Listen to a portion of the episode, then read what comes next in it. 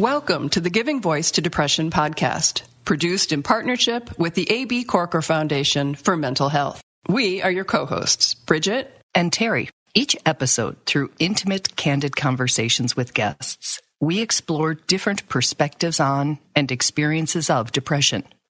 We keep it real because the illness is real. We keep it hopeful because there truly is hope, in spite of what depression tells you. We are not experts or therapists. We are sisters and best friends who live with depression and have interviewed hundreds of others who do as well. We've learned that hearing others speak openly and without shame about their experiences makes it easier to believe that depression is a common and treatable illness, not a personal failing. You really aren't alone. Hi, Terry. Hello, Bridget. Two of the things about talking with our guests that we both agree have helped us the most are hearing that no matter how low they've been brought by depression, they recover and rebound enough to be willing to share their stories with us all. And that they share the wide variety of treatments and tools that help them return to and maintain better mental health, aids that might work for us as well. Our guests have shared about music and hobbies that provided much needed distraction, how journaling helps get the ugly out, the value of online therapy and support groups, meds, calling warm lines and crisis lines when they needed to talk and be heard without judgment, getting some sunlight, spending some time in nature, exercise, movement, and countless other tools but we've never really done a deep dive into the value of routines, since no previous guest named it as a key part of their recovery journey. That all changed when we talked to Paul Marlow, who you may recall is a former athlete turned advocate that we profiled in our last episode, number 198. Paul uses very specific morning and evening routines to help himself stay on the healthy side of the mental health continuum as much as possible. Paul spent the better part of two years in that dark place that we think we will never crawl out of. And now that he has, Paul has devised those routines that he believes in and shares in the hopes of helping other people like himself and like all of us. Here is Paul Marlowe giving his voice to depression.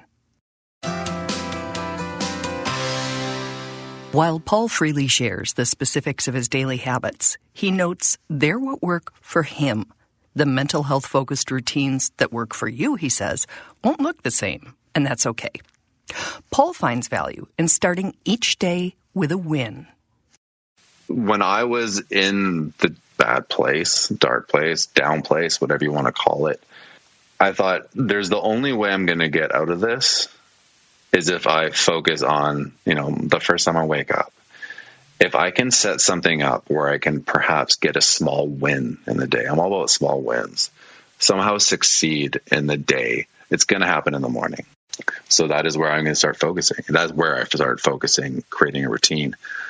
Uh, and my routine looked like, you know, the usual making your bed. And making your bed was one win that I could do, and I could like check it off my list. Like, okay, I created a win. I did something on my list within the first minute, mm-hmm. um, and it, mentally, that is that is a win. That is a confidence builder, especially when you're not very confident within anything in your life. But morning wins, even little ones, are a lot harder without the foundation of a good night's sleep. So that's where we'll begin. It won't surprise many of us to learn that research, including these statistics from the Harvard Medical School, consistently find that chronic sleep problems affect 50 to 80% of patients in a typical psychiatric practice, compared with 10 to 18% of adults in the general population. Sleep problems are particularly common in patients with anxiety, depression, bipolar disorder, and ADHD. See, I can't pull myself throughout a day if I don't have sleep. Like I'm bad. Like I'm a big baby. If I don't get my sleep, I'm useless. Uh, it's kind of like me with drinking. If I'm a little hungover, I'm useless. I can't push through the day. So me to work optimally, you know, working out for the day, succeed in feeling happy, succeed in the growth of the business, succeed in other areas, I need to be optimal when I wake up. And that was more apparent um, when I finally realized how much sleep I wasn't getting during those two years. Those two years, which Paul shared about in our last episode, were his darkest. One pivotal moment in them came when a former coach of his loaned him a sleep tracking watch that NFL and Major League Baseball teams use to improve player performance. And I had it on for like two weeks. And I like I started seeing the tracking. It was tracking when I fell asleep, when I woke up, how deep the sleep was. And I started looking at it and first of all I was waking up like six to eight times a night. And then I was only getting around six hours of sleep. But then with that time of wake up, it was actually coming down to five hours of sleep. Hmm. And the thing is, I had no idea. Like, you don't really know until you like see the numbers. So you, like, you can guess all you want. And the thing is, you're so used to it because it's who you are and what you've done. So it seems normal to you. But your normal probably isn't healthy and probably isn't what you want to be optimal. But it's the only thing you've known because you've allowed yourself to get that way and you haven't checked up with it. So uh, me checking up with that was huge. That understanding motivated Paul to create an evening routine designed to improve his sleep. Um, I started journaling a bit at night. I tried meditation, and I, you know, as anyone does with meditating when they're not good at it, you just kind of sit there for a while. But it was helpful, even though it wasn't what I would call meditation. It was beneficial for what I needed. I stopped looking at my phone as much when I was in bed, um, and I stopped completely. And within four to six months, I had turned that five hour sleep with eight wake ups to uh, I think around seven hours sleep with two wake ups, and like that is huge. That is huge. That is a massive difference uh, in your ability to rest and to repair your body and your brain, and the ability to wake up and feel like, okay, let's tackle the day. Uh, and I think that was one of the key factors for me on finally one day waking up feeling like, dang, I feel good. Let's do this. And that was after two and a half years of never having that feeling. And it was because I was actually putting focus and putting work into getting a better sleep. Waking, actually feeling rested, provided Paul the foundation to build a morning routine that also supports his mental health. Um, it took me a while to create this list. Uh, I started it off, I think it was around five minutes for the first two, three weeks, and then built it up for 10 minutes after the first month. Um, and then slowly, I think within six months, I had the routine down. But it entailed making my bed, um, ending my co- shower with a cold water blast around 20 to 30 seconds or whatever I could handle at the start. Um, sitting in quiet after, kind of in the morning, early morning. I wake up early, so it was like 6 a.m. and not many people were up yet. Sitting in the quiet with a hot lemon water, just a hot water, just to get my digestive system going, because I realized digestion was a big help in my mental health routine. To that, Paul added some journaling. Which took a long time to get used to. Journaling is not easy just to throw into your life and do consistently as well.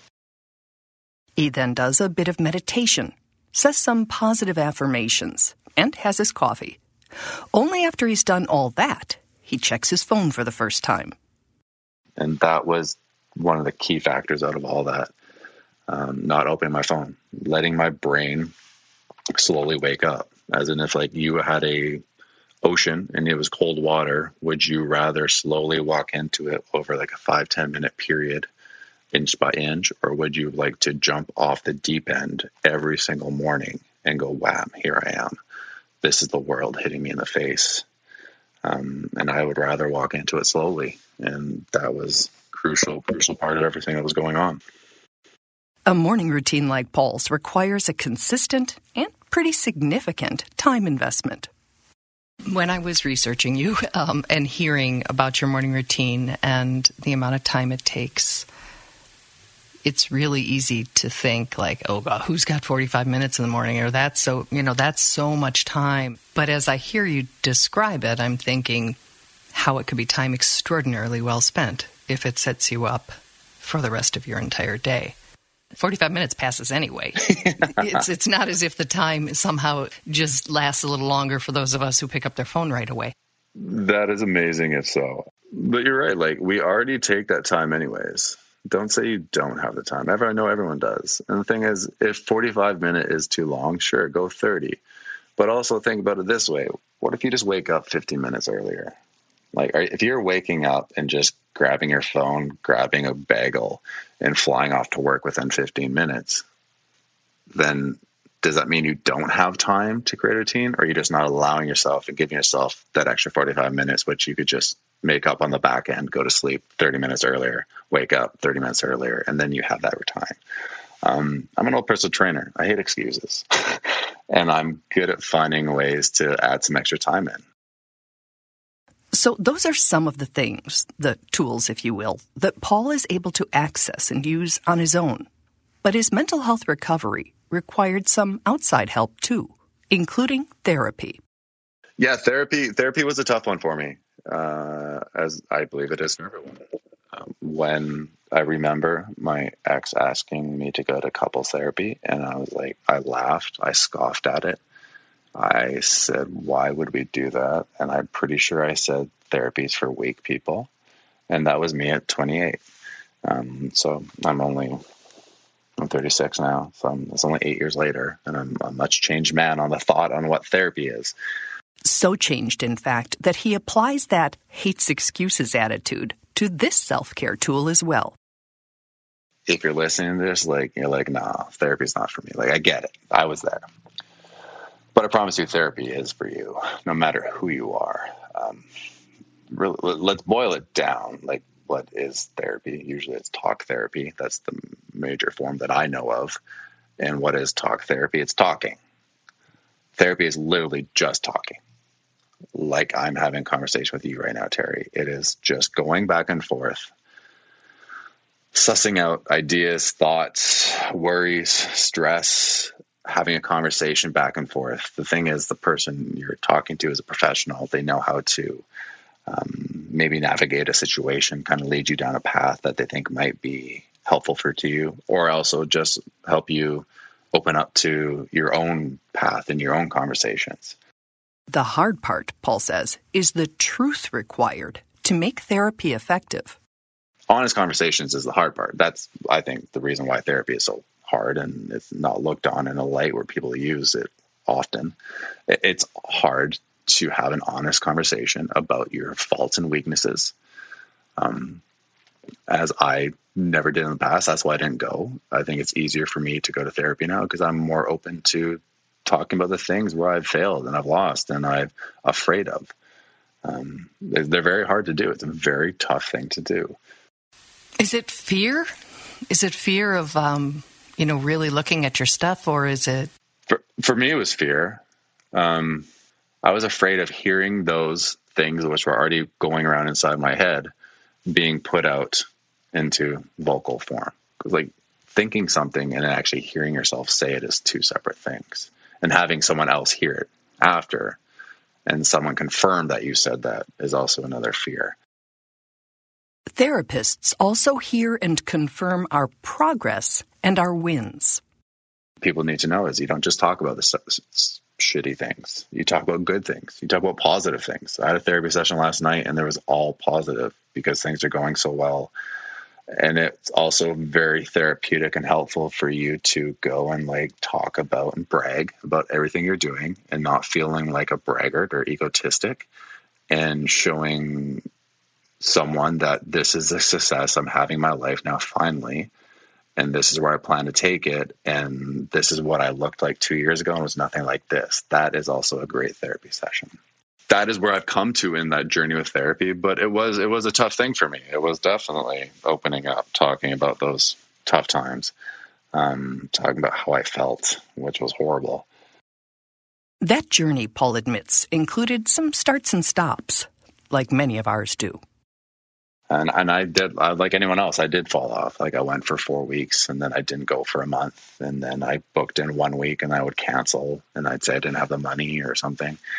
Um, and yeah, it, it's just like anything. It's it's going to happen, no matter if you hire a personal trainer, if you start a, your own business, you start like anything you do, you commit to it. You're going to have days where you don't show up what you wanted, and that's just normal. But the idea is like you got to keep going you need to step back on the horse like you would do with your fitness routine or your diet routine. Um, don't let it fall off.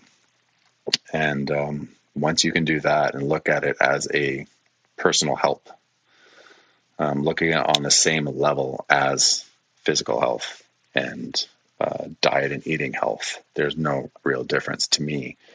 Um, once you can do that and you put them all on the same level, then then you'll get it. Then you'll start making changes.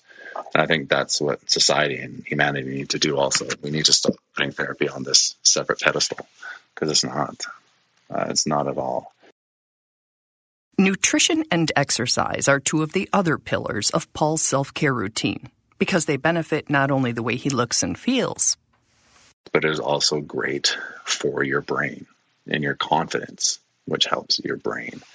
Um, and your ability to push yourself in an area, which then you can use as kind of a pillar or blueprint to help yourself push yourself in a mental health area. That's what I do with a lot of my fitness. So when Paul is pushing on, say, a rowing machine and feels like slowing down or quitting, but keeps going, he stores that experience in his arsenal to pull out when he's struggling in a different way. When I go to the gym and I really push myself, it gets to the point of like anxiety and fear like why am i still going at this level? I could just slow down for the last five seconds because this feels very uncomfortable to me. Then i think well the anxiety that i felt the last week the depression that was uncomfortable for me to do. And if i could just held on and push through and find a way to kind of welcome that fear then i can put them on. I like i achieved that. I went through i did that i feel good. And that belief that knowing that we are capable of doing hard things works in the other direction too. When everything comes on and I do have some about a depression or a bad time, I can think back on like, no, I, I pushed through this. I did this. It might not get rid of it. It might not put it away, but it gives me a boost of confidence that I can achieve something that seems so impossible at the time. Um, that's a lot of how I look at fitness at this time for me. The final pillar of Paul's routines for a healthier life involves healthier eating and drinking habits.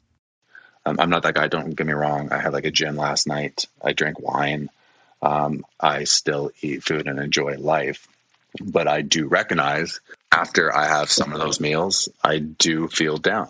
And it's not down because I'm like, oh, my body's going to look bad. No, it's like I mentally get into a bit of a rut and I have to like think, okay, this is fine. This is just the sugar kicking in. This is just that carb that wasn't processed and is full of sugar and stuff that probably isn't even food that my gut isn't digesting, and I'm just got to work my way through it. Or I'm a little hungover this morning. That's why I don't didn't have a good sleep and I didn't do these things. Uh, it's because I chose to put this in my body last night for fun, and I'm you know I'm paying for it now um, the way our body and our brain and our gut interact with what we put in it is huge, um, and it's not talked about a lot. Uh, and I think it's also hindered due to people wanting to live life quotations and enjoy things and do that. Like I get it, do that, but at the same time, have an honest conversation with yourself and how is it affecting you mentally by putting these things in your body so consistently. Um, that's that's where we make the change. I like that notion of small wins, Paul. They really do bolster one's spirit. You know, it's like you're cheering yourself on for these small, attainable goals. And that ultimately changes the self talk, which is kind of, in my opinion, these days, the name of the game. Absolutely. And and I, you know, have heard from a number of psychologists and psychiatrists that your body really doesn't know the difference between you know, if it was making your bed and what he called a small win or something that you, you know, would naturally take great pride in, that your body sort of is metabolized the right word, you know, them the same way so that you get that little boost. Yeah, that notion of, of um, pushing oneself, it helps mm-hmm. you kind of redefine your limit, you know, and again, that changes your, he uses the word, Paul uses the word confidence a lot Um, and you know when you're redefining your limits and realizing you're actually more than you thought you were two minutes ago that's the right direction. That's a good You're thing. capable of doing hard things. And when you have depression you're called upon to do them because you got to keep going and because everything's hard. Everything's hard because everything's hard. Exactly. Paul has a great resource that he's put together. It is we are never alone co not com co. And it has a whole lot of things that you can read, including two blogs uh, very specifically about both his morning and his evening routines, so you can get more information about the science behind it and his reasoning behind it and ways that it can be adapted that might work for you. As you know, we've sort of um, begun to experiment with a new format. So we're going to be doing the podcast every other week and a live webinar the alternating weeks, just at least long enough to see if this is the way we want to go forward. Terry, do you want to talk about the upcoming webinar?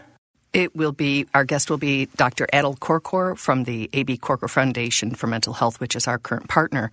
And we're going to be talking about a lot of the things that we just talked about with Paul. And in particular, how running and fitness and exercise and movement have played a pivotal role in Dr. Korkor's uh, mental health. So we will continue this conversation and just look at the different tools that work for different people in different ways. At different times. At different times. So thank you, Paul. We appreciate your time and sharing what works for you. And I have to admit, I have not rolled over and opened my phone since we had the conversation. So it has uh, already had an impact on me, and I will continue to try to do more things that are going to help me stay out of that pit. Yay, yay, small wins. Yay, small, small wins. Small wins, small wins. Go fight small win. Go fight small wins.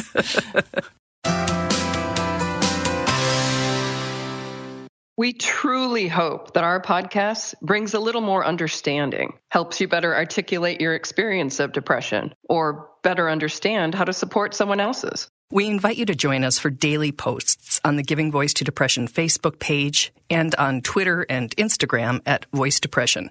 It is a comfort to be among fellow travelers on depression's dark road. And remember, if you're struggling, speak up. If someone else is, listen up.